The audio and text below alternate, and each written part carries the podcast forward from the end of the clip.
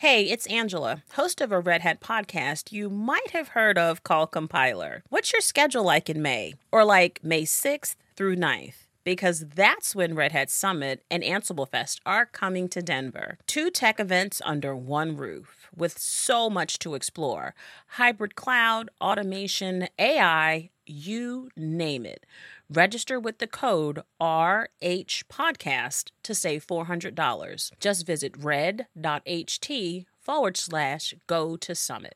Stop me if you've heard this one. Two engineers are compiling their code. The newcomer raises his hands and shouts, Whoa, my code compiled! The veteran narrows her eyes and mutters, Hmm, my code compiled.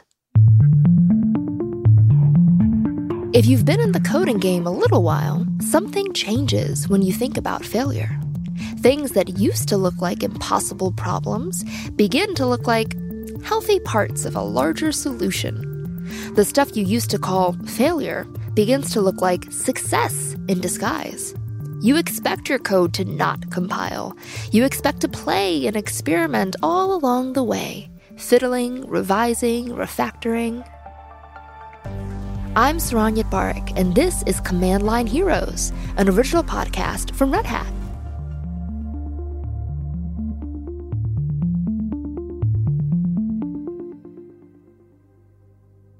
That whole fail fast mantra, let's be honest, it often gets used as a way to try and shortcut things towards success.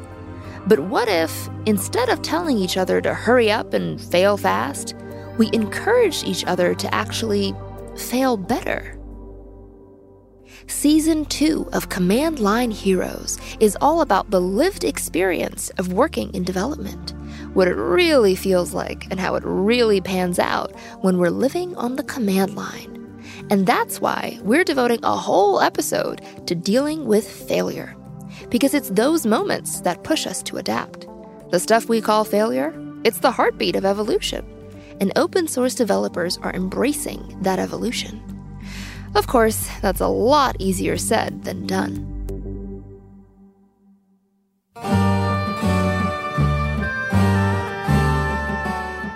Imagine this a brand new sonnet from the man himself, Shakespeare, gets discovered. There's a huge rush of interest online. Everybody's Googling. But then, this one little design flaw leads to something called file descriptor exhaustion. That creates a cascading failure. Suddenly, you've got all that traffic moving across fewer and fewer servers.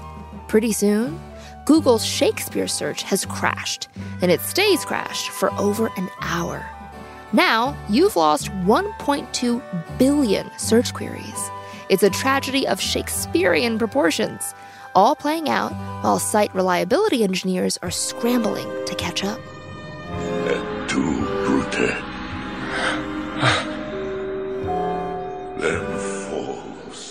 Okay, hate to break it to you, the Shakespearean incident isn't real. In fact, it's part of a series of disaster scenarios in a book called Site Reliability Engineering. And one of the big lessons from that book is that you've got to look beyond the disaster itself. Here's what I mean. In the Shakespeare case, the query of death gets resolved when that laser beam of traffic gets pushed onto a single sacrificial cluster that buys the team enough time to add more capacity. But you can't stop there. As bad as that issue was, resolving it isn't where the real focus should be. Because failure doesn't have to end in suffering. Failure can lead to learning. Hi, I'm Jennifer Petoff, Jennifer works over at Google. She's a senior program manager for their SRE team and leads Google's global SRE education program. And she's also one of the authors of that book, the one that describes the Shakespeare scenario. For Jennifer, digging into disasters like that is how things get better. But only if you have a culture where mistakes and surprises are embraced. So, take the Shakespeare snafu again. There is a straightforward solution. Load shedding can save you from that cascading failure. But the real work starts after things are back to normal. The real work is in the postmortem. after the incident is resolved, a postmortem would be created.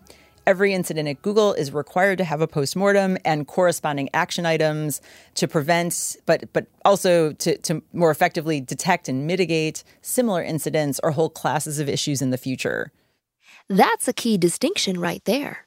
Not just solving for this particular incident, but seeing what the incident tells you about a class of issues. Postmortems, really effective ones, don't just tell you what went wrong yesterday. They give you insights about the work you're doing today and about what you're planning for the future. That broader kind of thinking instills a respect for all those accidents and failures, makes them a vital part of everyday work life. So, a, a, really good postmortem addresses more than just the single issue at hand. It addresses the whole class of issues. And, and the postmortems focus on you know, what went well, what went wrong, where we got lucky, and what prioritized action we can take to make sure this doesn't happen again. If you don't take action, history is destined to repeat itself. At Google, there's a focus on blameless postmortems, and that makes all the difference. If nobody's to blame when something goes wrong, then everybody can dig into errors in an honest way and really learn from them without covering tracks or arguing. Those blameless postmortems have become a key part of the culture at Google. And the result is a workplace where failure isn't something to be afraid of. It's normalized. How does Google look at failure? 100% uptime is an impossible goal. Like you're you're kidding yourself if you think that's that's achievable. So failure is going to happen. It's just a matter of when and how. Failure is celebrated at Google, so it's something we can learn from and postmortems are shared widely among among teams to to make sure that the things that are learned are are, are widely available failure is, is, inevitable, but you never want to fail the same way twice. If you don't, you know, to err is human, but to err repeatedly is some, yeah, just something that would be better avoided. It's so interesting hearing the way Jennifer talks about failures because it's like she's leaning into those mistakes. Like when things go wrong, it means you've arrived at a place you can actually mine for value. You deal with the situation in in real time, but then afterwards taking time to taking time to write up what happened so that others can learn from that. Um, with with any with any incident, you know, you you pay the price when it happens, and you're not recollecting some of that cost if you don't you know write up a postmortem and actually learn from that experience and i think that's a critical lesson we believe very strongly here at google in you know, a blameless culture you, you don't gain anything by pointing fingers at people and you just in, that just incents people to cover up failure which is you know, going to happen regardless it's so important here to remember something Jennifer said earlier that error free work is a fantasy. There will always be things that go wrong. What it comes down to is a shift in thinking. We can put away that idea that there's a single definable end goal, where everything will finally go the way we imagined. There is no single there that we're trying to get to. And it turns out that's a hugely powerful and positive thing.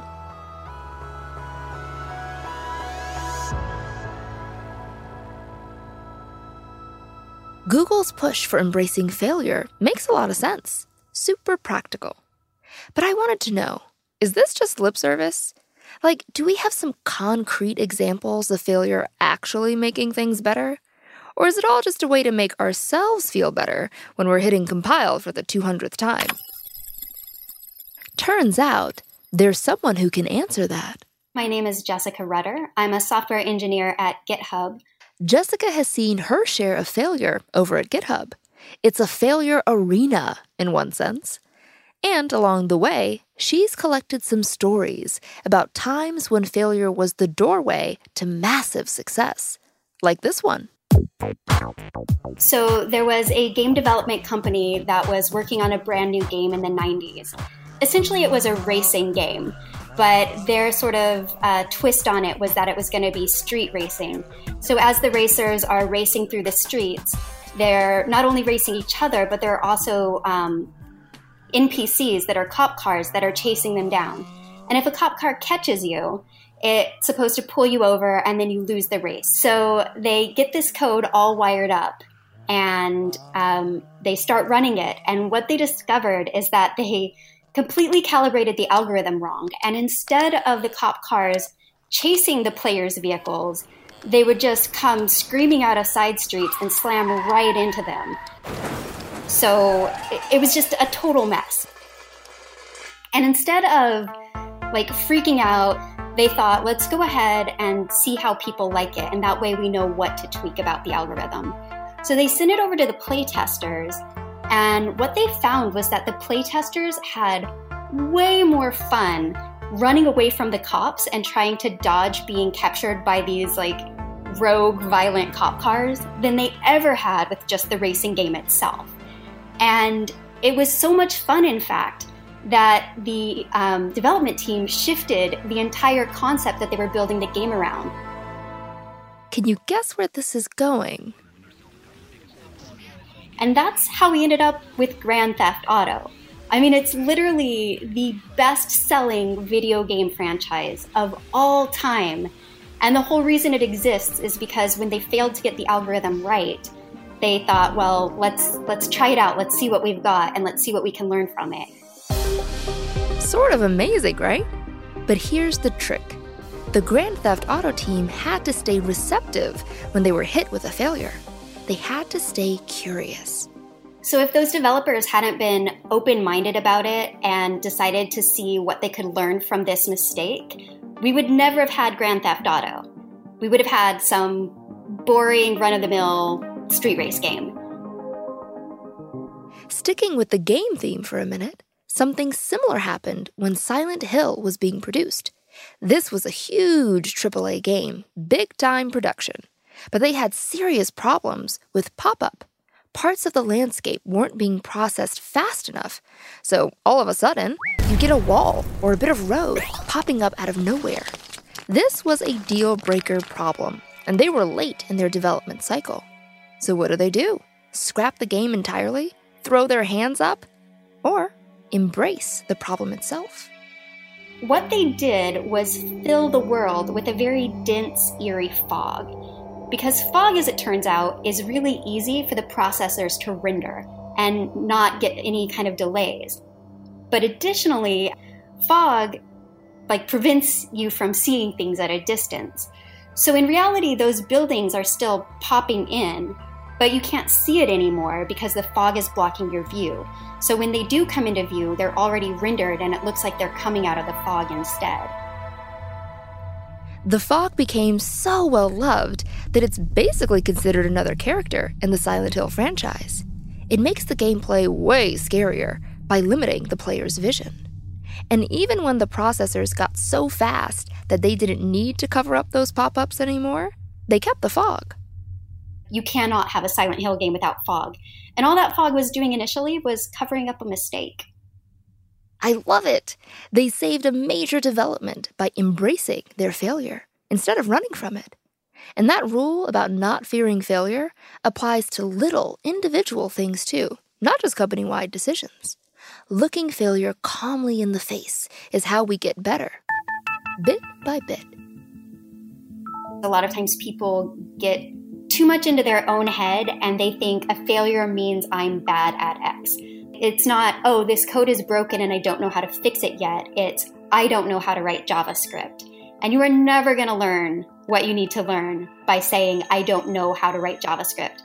But if you can identify, oh, I don't know how to make this loop work in JavaScript, then you have something that you can Google and you can find that answer, and it just works perfect. I mean, you're still going to struggle, but you're going to struggle a whole lot less. So, our mistakes nudge us toward bigger things. Those experiments, those fails, those heroic attempts, they make up most of the journey, whether you're a new developer or the head of a major studio. And nowhere is that more true than in the open source communities I've come to know and love. Failure can be a beautiful thing in open source. And that's where our story goes next.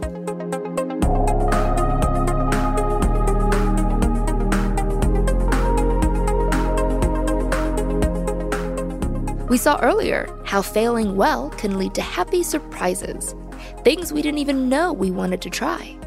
And at its best, open source development culture hits that mark. It makes failure okay. To understand how that willingness to fail gets baked into open source development, I got chatting with Jen Krieger. She's Red Hat's chief agile architect. We talked about attitudes toward failure in open source and how those attitudes shape what's possible. Take a listen. I want to touch on this mantra. I feel like it's, probably a good way to to put it. The um, fail fast and break things, which you know, which is a, a big rally cry almost. I feel like for for our community. What are your What are your thoughts on that? I have a lot of thoughts on that. I thought you might fail fast, fail forward, fail quickly. Uh, all those things. So, so mm. to to put that into context, in the early days of my career, I worked in a in a company where there was no room for failure. If you did something wrong, mm. you brought down the one application there was really no way, no room really for anybody to do anything wrong. Um, and that that just really wraps people around the axle. That idea mm-hmm. that you have absolutely no room for failure um, led us mm-hmm. into almost like a cultural movement, if you would, uh, that then spawned into that wonderful word agile, into the wonderful word DevOps, when I mm-hmm. when I look at those words, mm. all I'm seeing is that we're simply asking teams to do a series of very small experiments that help them course correct. It's about, oh, you've made a choice and that's actually a positive thing. You might take a risky decision and then you win because you've made the right decision.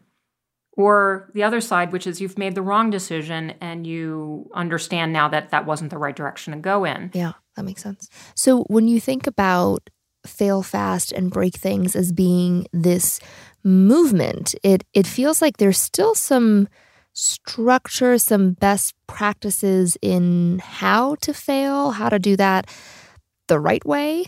Uh, what are your what are some of the best practices, some of the principles around failing in a way that is good in the end? I always like to tell engineers that they need to break the build as early and, and as often as possible. Mm. Uh, if they if they if they're breaking their build and they're aware that they've broken the build, they have the opportunity in the moment to actually fix it. Mm-hmm. And it's all wrapped around that concept of feedback loops and ensuring that the feedback loops that you're getting on the work that you're doing are as small as possible.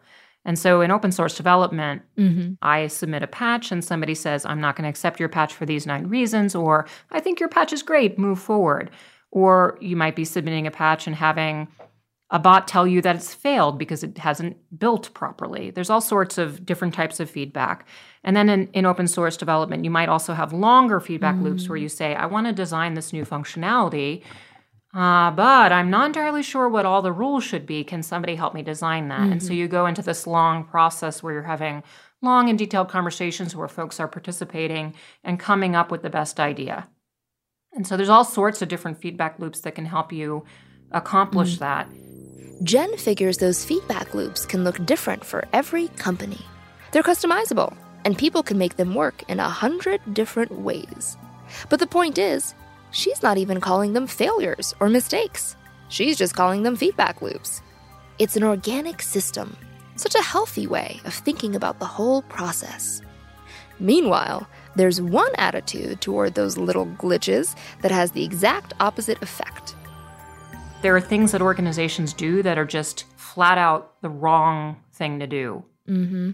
Having your leadership team or at a very high level, the organization thinking that shaming people for doing something wrong mm. or instilling fear in relation to performance results. And that looks like if you don't do a good job, you won't get a bonus. Mm-hmm, mm-hmm. Or if you don't do a good job, I'm going to put you on a performance plan. Those are the types of things that create hostility. Um, that, what she's describing there is a failure fail, a failure to embrace what failure can be. And she's echoing Jennifer Petoff's attitude too, right? That idea about blame free postmortems we heard about at the top of the episode? And didn't care, you know? Yeah, that's interesting. It's like if we are a little bit more strict around how we work together, or maybe just more mindful, more purposeful in how we work together, we will be almost forced to to be better at our own failure. Yes. And there's companies out there that have learned this already, and they've learned mm-hmm. it a long time ago. Uh, and Toyota is a perfect example of a company that embraces this concept of continuous learning and improvement in a way that I rarely see at companies. Mm-hmm. Um, there's just this idea that anyone at any point can point out something that isn't working properly. It doesn't matter who they are, what level of the company they're in. It's just understood in their culture that that's okay. And that environment of continuous learning and improvement, I would say, would be one of those leading practices, the things that I would expect a company to do to be able to accommodate failure and, and to allow it to occur. Mm-hmm. Yeah. Uh, if you're asking questions about why things aren't going well, mm-hmm. instead of pointing fingers or trying to hide things or blaming others for things not going well, it creates an entirely different situation. It changes the conversation.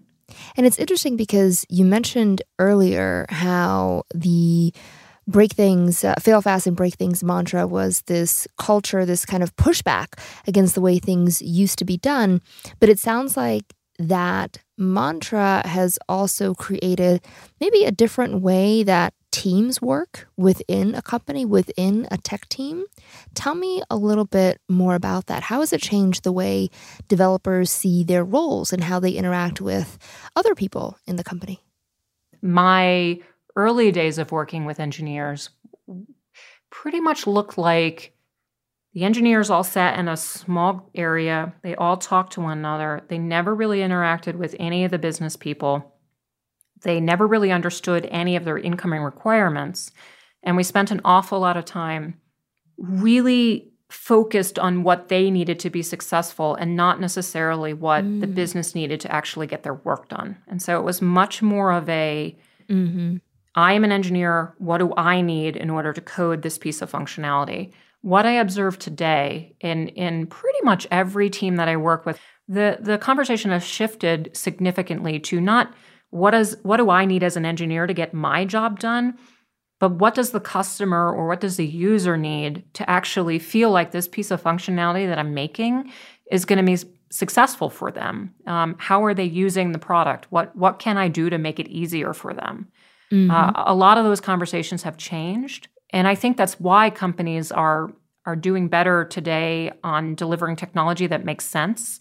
Uh, I will also say that the faster we get at releasing, uh, the easier it is for us to know whether or not our assumptions and our our decisions are actually coming true. So if we make an assumption about what a user might want, before we were having to wait like a year to two years to really find out whether or not that was actually true. Mm-hmm. Uh, now if you if you look at the model of an Amazon or Netflix, they're releasing their assumptions about what their customers want like hundreds of times a day. Mm-hmm. And mm-hmm. the response they get from folks using their their applications will tell them whether or not they're doing what what it is the users need them to be doing.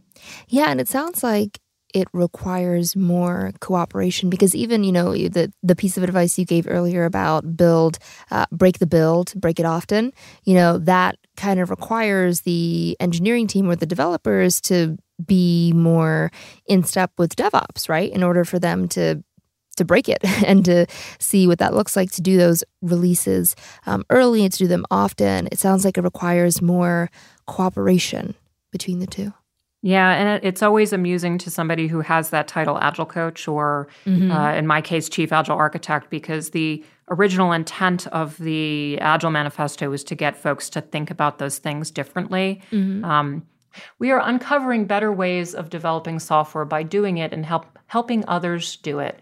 Mm. It is really the core heart and foundation of what Agile was supposed to do. Mm. And so if mm. you fast forward the 10, 15 plus years to the arrival of DevOps and the insistent that uh, we have continuous integration and deployment, we have monitoring, we start thinking differently about throwing code over the wall. All that stuff is really what we were supposed to be thinking back when we originally started talking about Agile. Mm-hmm, absolutely. So, regardless of how people implement this idea of failure, I think that we can both agree that the acceptance of failure, the normalizing of failure is just a part of the process, something that we need to do, something that happens that we can manage, that we can maybe do the right way, quote unquote, um, is a good thing. It has done some good for open source. Tell me about some of the benefits of having this new movement, this new culture of accepting failure as part of the process it's a beautiful thing to watch that process happen for somebody to go from being really in a situation where they're fearful of what might happen uh, to a place in which they can yeah. try to experiment and try to grow and try to figure out what might be the right answer is really great to see. Mm-hmm. It's like they blossom. It, their morale improves. They actually realize that they can own what it is that they are they can make decisions for themselves they don't have mm-hmm. to wait for somebody to make the decision for them Failure as freedom. Ah, I love it. Jen Krieger is Red Hat's chief agile architect.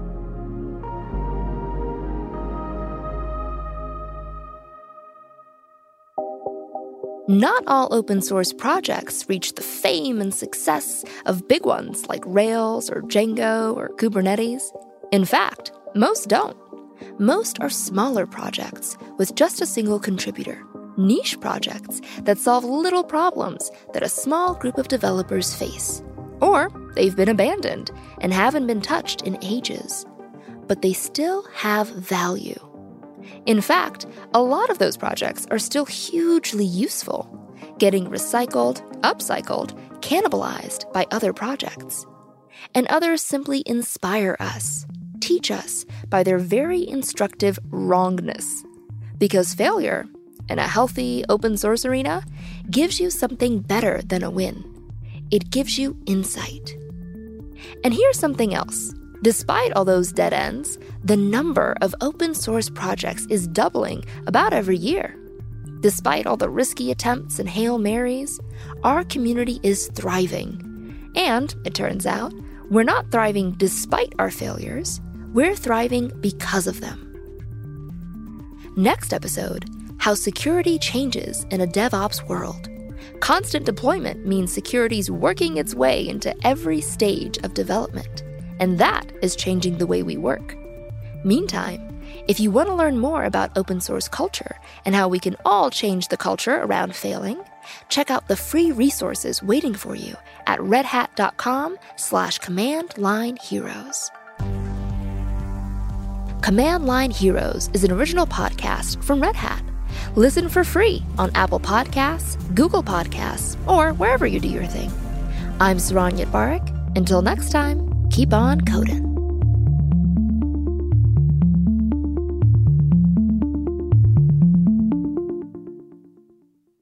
Hi, I'm Mike Ferris, Chief Strategy Officer and longtime Red Hatter. I love thinking about what happens next with generative AI. But here's the thing foundation models alone don't add up to an AI strategy.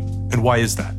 Well, first, models aren't one size fits all. You have to fine tune or augment these models with your own data, and then you have to serve them for your own use case. Second, one and done isn't how AI works. You've got to make it easier for data scientists, app developers, and ops teams to iterate together. And third, AI workloads demand the ability to dynamically scale access to compute resources. You need a consistent platform, whether you build and serve these models on premise, or in the cloud, or at the edge. This is complex stuff, and Red Hat OpenShift AI is here to help. Head to redhat.com to see how.